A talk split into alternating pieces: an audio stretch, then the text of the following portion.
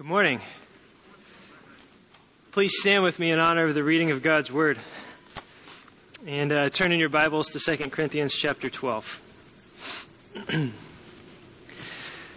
Boasting is necessary, though it is not profitable.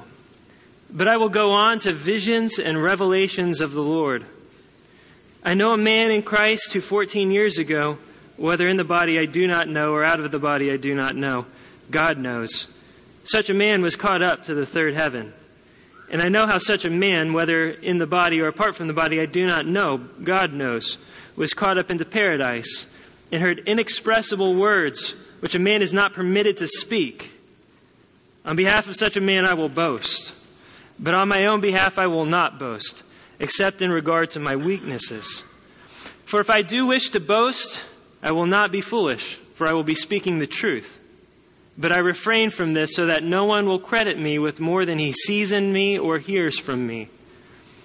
Because of the surpassing greatness of the revelations, for this reason, to keep me from exalting myself, there was given me a thorn in the flesh, a messenger of Satan to torment me, to keep me from exalting myself. Concerning this, I implored the Lord three times that it might leave me. And he said to me, My grace is sufficient for you, for power is perfected in weakness. Most gladly, therefore, I will rather boast about my weaknesses, so that the power of Christ may dwell in me. Therefore, I am well content with weaknesses, with insults, with distresses, with persecutions, with difficulties, for Christ's sake. For when I am weak, then I am strong. Father, you are wise and you are good, and you are so gracious to us and so tender. Father, draw near to us now in our weakness, in our sinfulness, in our foolishness. Purify us, humble our hearts to hear from your word. Grant us your presence, grant us your favor, grant us your Holy Spirit. Father, fill me with your Spirit, and may your word go out with power to cause us all to come to repentance and faith. Father, we pray these things in the mighty name of Jesus. Amen. You may be seated. well, as uh, f- former pastors' college students, we're drawing near or nearer to the end of Second Corinthians. It's a letter written by the Apostle Paul, and it's largely a letter in defense of his own ministry. Uh, here's the problem very impressive men, super apostles, men with letters of recommendation, had infiltrated the church at Corinth. And they had displaced the Apostle Paul and undermined his authority. And in so doing, they undermined the authority of Christ, who gave Paul to them as their shepherd and as their father in the faith. These men were not concerned with drawing the church at Corinth to Christ, they were concerned with drawing the church at Corinth to themselves. They were usurpers, they were deceivers, they were liars, they were false apostles. The Apostle Paul had come in the authority of Christ. He had planted this church at Corinth in the power of the Holy Spirit. He had sealed the work with his own blood, with his own sweat, and with his own tears. And these men show up with their pristine letters of recommendation, with their smooth talking, with their strong, charismatic presence, with their fine rhetorical skills. And they slander the Apostle Paul and they win the whole church over. And the Apostle Paul will not have it. So this is a messy letter. It's a dirty letter. It's a bloody letter. But Apostle Paul throws everything he has into it, throws the kitchen sink in. He will not let this church fall prey to these men. He will not let them be won away from Christ. He said, I've betrothed you to one husband, to Christ. And he will not let them be deceived or led astray from Christ. And so we pick up there this morning in the midst of a very strange section about boasting. And uh, in fact, our passage begins with this boasting is necessary, but it is not profitable. And we know we're not to boast as Christians, right? Let him who boasts boast in the Lord. So it's a strange thing that's going on here. But he says that boasting is necessary. Why is boasting necessary? What's he doing? Well, he's engaging in one of the favorite tactics of these so called super apostles who had come and infiltrated the church at Corinth. We learn throughout the course of this letter that these men are very fond of commending themselves. They're very fond of boasting in their strength and their gifts, of boasting in their spirituality, of calling attention to themselves. And so the Apostle Paul decides he'll engage in a little boasting of his own. He says, in effect, these men came to you with letters of recommendation. They came to you with great strength and boldness. They had resumes. Fine. Here's my resume. And then in chapter 11, verse 22, he says this Are they Hebrews? So am I. Are they Israelites? So am I. Are they descendants of Abraham? So am I. Are they servants of Christ? I speak as if insane. I more so. And far more labors, and far more imprisonments, beaten times without number, often in danger of death. Five times I received from the Jews 39 lashes. Three times I was beaten with rods. Once I was stoned. Three times I was shipwrecked. A night and a day I've spent in the deep. And on and on he goes. And then he says this in verse 30 If I have to boast, I will boast of what pertains to my weakness. In other words, he says, Okay, you want my letter of recommendation? Let me take off my shirt and show you my scars. He's shaming everyone in a very similar way that, that he was shaming the church at Corinth last week in the passage that Pastor Bailey taught from. Remember where he, he was t- telling them, You're so wise, you're so strong, you've become kings and without us. Well, now he's doing the same thing here to these super apostles. And so we come to chapter 12, to this morning's passage, and we see him start to almost do some real boasting. The kind of boasting that we would expect him to do when he said, I'm going to boast. The kind of boasting that the Corinthians expected to hear that they wanted to hear, the kind of thing that would have been attractive to them. He starts to tell them just a little bit about his experience of God. Visions and revelations, he calls them. And he hints that it'd be no trouble at all for him to outboast these super apostles. He says, I know a man in Christ who 14 years ago, whether in the body or apart from the body, I do not know, God knows was caught up into paradise and heard inexpressible words which a man is not permitted to speak. On behalf of such a man, I will boast. But on my own behalf, I will not boast, except in regard to my weaknesses. For if I do wish to boast, I will not be foolish, for I will be speaking the truth. But I refrain from this so that no one will credit me with more than he sees in me or hears from me. He's talking about himself here. It's awkward and it's embarrassing for him to have to do this. And that's why, at least part of why he's doing it in the third person. I know a man in Christ who 14 years ago, but he's talking about himself. Something happened to him, something great, something wonderful, something inexpressible, something too great for us to understand. And he doesn't tell us much about it. And what he does tell us, he tells us in very modest terms. But he tells us all that we need to know. The boasting of these false apostles is empty and vain. They don't have anything to boast of, they're a joke. Why is Paul's boasting necessary? Well, he has to lift the veil back. He has to expose these false apostles for who they are. You understand? It's a humiliating and embarrassing thing for the Apostle Paul to have to do this, to have to say, to have to explain, to have to describe his experience of God. That's why he's constantly telling us how foolish he is. And as soon as he gets done in verse 11, he says, I have become foolish. You yourselves have compelled me. You drove me to it.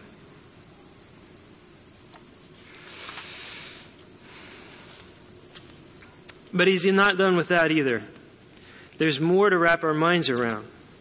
He goes on and he says this Because of the surpassing greatness of the revelations, for this reason, to keep me from exalting myself, There was given me a thorn in the flesh, a messenger of Satan to torment me, to keep me from exalting myself. Now, we don't need to try to figure out what the Apostle Paul's thorn was. There are all kinds of things in this passage that you know, people write about and think about and miss the whole point. We don't want to miss the point this morning. Okay? We don't need to know what the Apostle Paul's thorn was. There's one thing that we do need to know, and that's that God was intent on keeping this man humble, of keeping him from exalting himself. So, so intent on it that whatever a messenger of Satan, a thorn in the flesh is, it was sent to Paul. And though he pleaded with God three times to have it removed, God said no. We need to know this one thing God was intent on keeping the Apostle Paul humble. With every greater grace, with every greater revelation, God gave him greater trials and greater sufferings to keep him from exalting himself. Over and over again throughout the scriptures, we see this theme God opposes the proud, but he gives grace to the humble. He dwells with the meek and the lowly, with those who are contrite of spirit, who tremble at his word. Let him who boasts boast in the Lord, the scriptures say over and over again. Let him boast in the Lord, not in himself, not in his great works for God. So, what does God demand? What does God expect of his chief servants, of his chief apostles? Above all things, God requires humility. And he will secure it by trials, by sufferings, by thorns in the flesh. So we see this principle at work. Whether God is pleased to exalt a man by drawing near to him, by displaying his power in him, by giving him grace, God is also pleased to humble that man with trials and sufferings, with insults and distresses and persecutions and weaknesses. This is the mark of a true shepherd. And it's why when the Apostle Paul is called upon to show his credentials, he doesn't go to his triumphs, he goes to his brand marks. He goes to his sufferings, to his scars. Now, let's ask the obvious question. If God's intent on keeping his servants low and humble, and if he does that work through disciplining us through trials, through sufferings and hardships that expose our weaknesses, what are we to make of these pristine super apostles? These men with their, their perfect smiles, with their charisma, with their nice pieces of paper. They're self promoting, self exalting men out to make disciples for themselves and not for Christ. What are we to make of these men?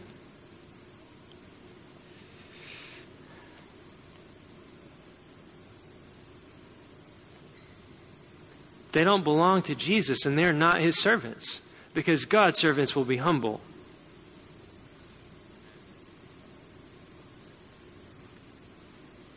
God will not have a servant who exalts himself. If the incarnation of our Lord, if Christmas teaches us anything, if, if Christ, our God, hanging on a cross, teaches us anything, it should teach us that God delights to take great power and to veil it under a cloak of weakness, to hide it.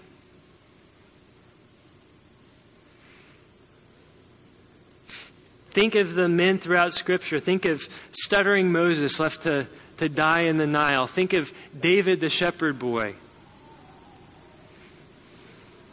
God will have the humble, and he will have no one else. Now, if, if this were a, a Puritan sermon, this is the part that they would call the doctrine. This is the take home point right here.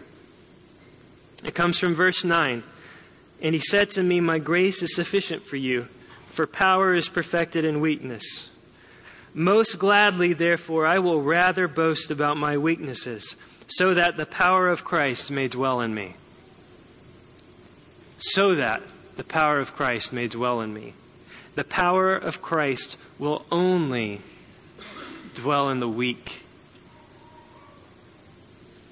Or put the opposite way, clinging to your strength and desiring strength will deprive you of the power of Christ. Because God is a jealous God and He will not give His glory to another. He will certainly not give it to you. And this is the whole problem with the church at Corinth. This is what we see over and over. This has been the problem with them from the beginning. They desire to be wise. They desire to be strong. They desire to look strong.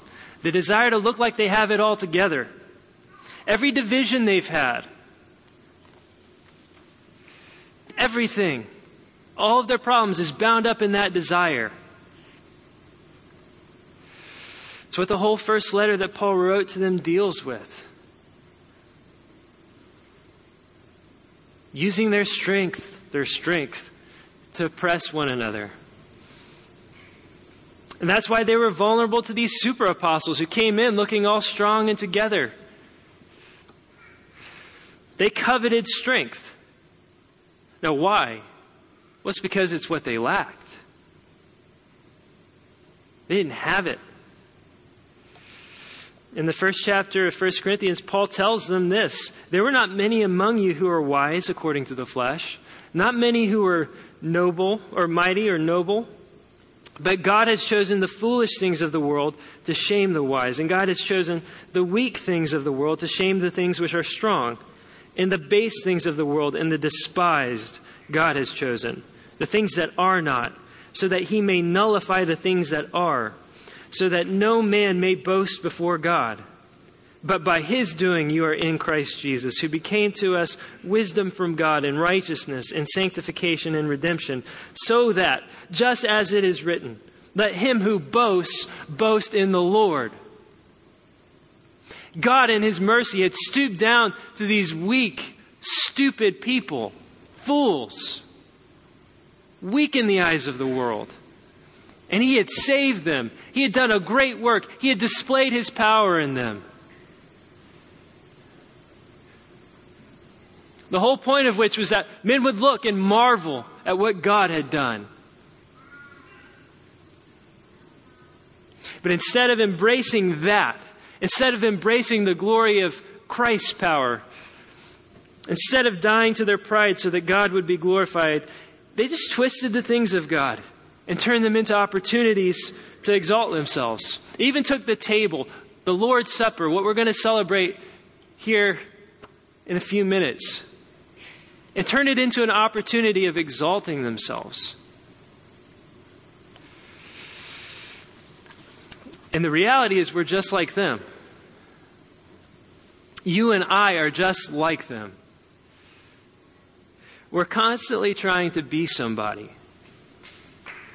We're constantly trying to project to the world, to our friends, to the church, to the elders, to our professors, to our families, that we're something we're not. We're liars.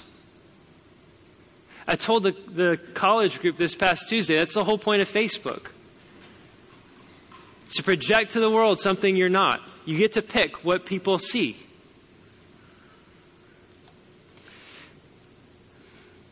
The question we have to ask ourselves this morning is this Do we really want the power of Christ to rest upon us? Do you really want the power of Christ to rest upon you?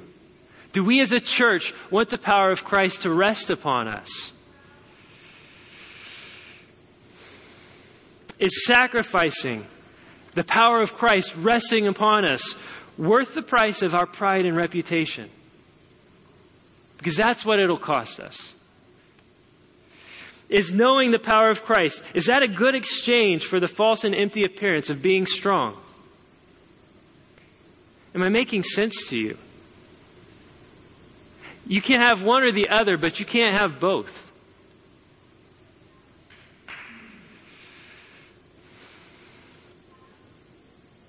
Or are we ready to die to it all?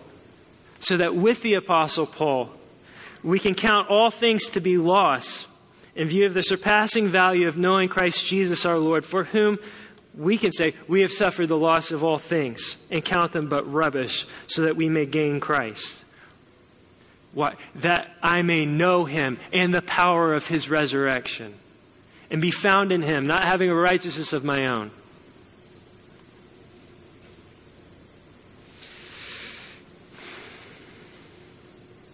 How do we do that?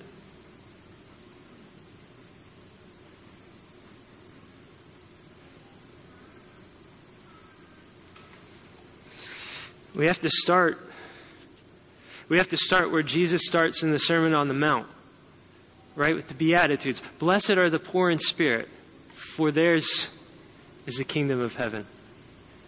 Blessed are those who mourn, for they shall be comforted. We have to know ourselves before God. We have to know and see our sin. We have to see who we really are. And we have to confess our sins to God and to one another, and we have to mourn over them and be humbled by them, be made meek by the reality of who we are.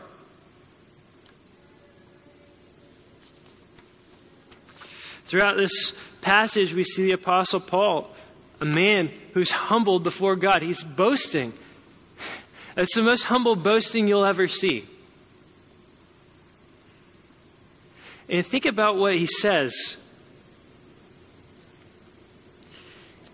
If I do wish to boast, I'll not be foolish, for I'll be speaking the truth, but I refrain, so that no one will credit me with more than he sees in me or hears from me. He's content to just be who he is, to let you see what you see, to let you hear what you hear. And don't let it be lost on you that he says what you see in me and what you hear from me. Just a few verses earlier, he's talking about the accusations of the false apostles, and what do they say? Oh, the Apostle Paul, his bodily presence is weak, and his speech is contemptible. It's of no account. They were condemning the Apostle Paul for what they saw and what they heard. And the Apostle Paul says, Fine, I'll let you see and hear, you judge. I am who I am. By the grace of God, I am who I am. I will be content with my weaknesses so that the power of Christ may dwell in me a humble man. Second, we must long for Christ's power to dwell in us.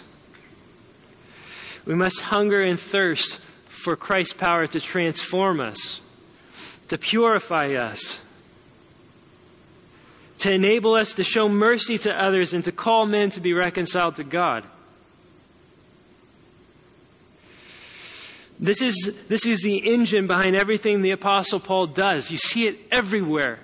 He is driven to know the righteousness of Christ, to know his power.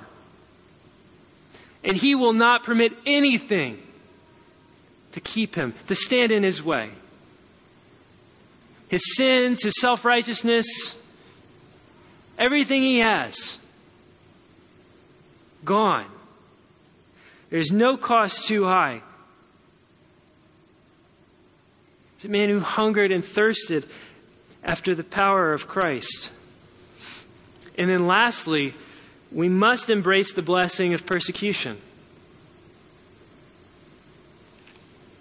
Don't pity the Apostle Paul. Don't pity him when you read about his sufferings. Oh, poor man. Envy him envy him with a holy envy, a holy jealousy. And transform the way you think about suffering and persecution and weakness. Listen to how he talks here. Most gladly, therefore, I will rather boast about my weaknesses, so that the power of Christ may dwell in me. Therefore, I am well content with weaknesses, with insults, with distresses with persecutions, with difficulties for Christ's sake. For when I am weak, then I am strong. Jesus tells us, Blessed are you when others revile you. Rejoice and be glad, for great is your reward. In the book of Acts, the apostles are constantly being beaten, and they go about rejoicing that they were counted worthy to suffer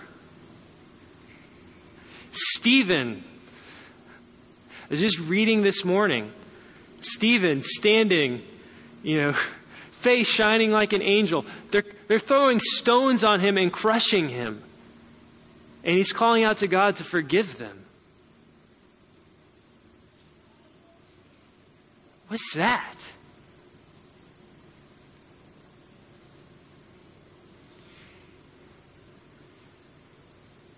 It's not just the suffering, it's how you suffer. Is Christ better? These men were able to do that because they were men who knew the power of God. They knew real fellowship with the Holy Spirit. They saw God transforming lives around them constantly. They walked with Him. And the same God that gave them power to do great works gave them grace to endure great suffering, great anxiety, great shame. And so the question is do you believe that the Holy Spirit will do that for you and for me, for us? And don't you want that? Be strengthened, have faith. For God Himself says here, I'm not saying it, God says it. My grace is sufficient for you, for my power is perfected in weakness.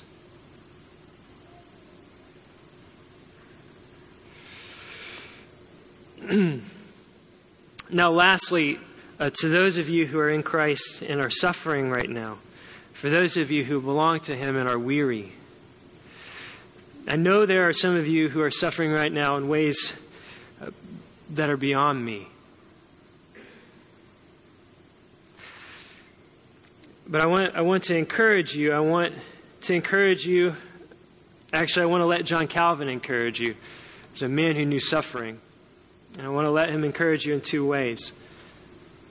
First, as I was, I was reading his comments on this passage, he, said, he says this When we labor under any kind of infirmity, any kind of infirmity, we should remember that we are, as it were, being buffeted by the Lord to make us ashamed, so that we may learn humility. And I simply want to encourage you who are suffering not to miss the lesson that God would have you learn. If He is afflicting you, He is afflicting you to humble you. If He is humbling you, it's to make you fit for His service. And that's a glorious thing painful thing, difficult thing, but a glorious thing. Second, during times of, of suffering, during times of, of trial, when you cry out to the Lord, it's tempting to think that your prayers are in vain. Right? Three times the Apostle Paul says, I pleaded with the Lord.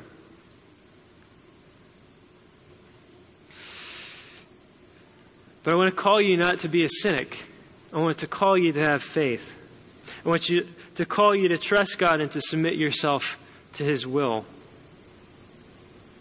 Three times I pleaded with the Lord, says the Apostle Paul, yet God denied his prayer. About this, about this passage, Calvin says this From this we should be warned not to be despondent when God does not meet or satisfy our requests, as though our prayer were wasted effort. For His grace ought to be sufficient for us. That is, it should be enough that He has not forsaken us. This is why He sometimes withholds from the godly in His mercy things He grants to the ungodly in His wrath, because He Himself can foresee better than our minds what is good for us. God is wise and He is good and He is gracious. And He sees better than you see, and He sees better than I see.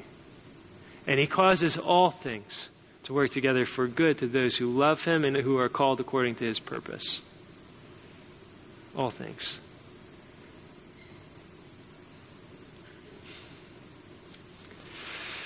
Let's pray.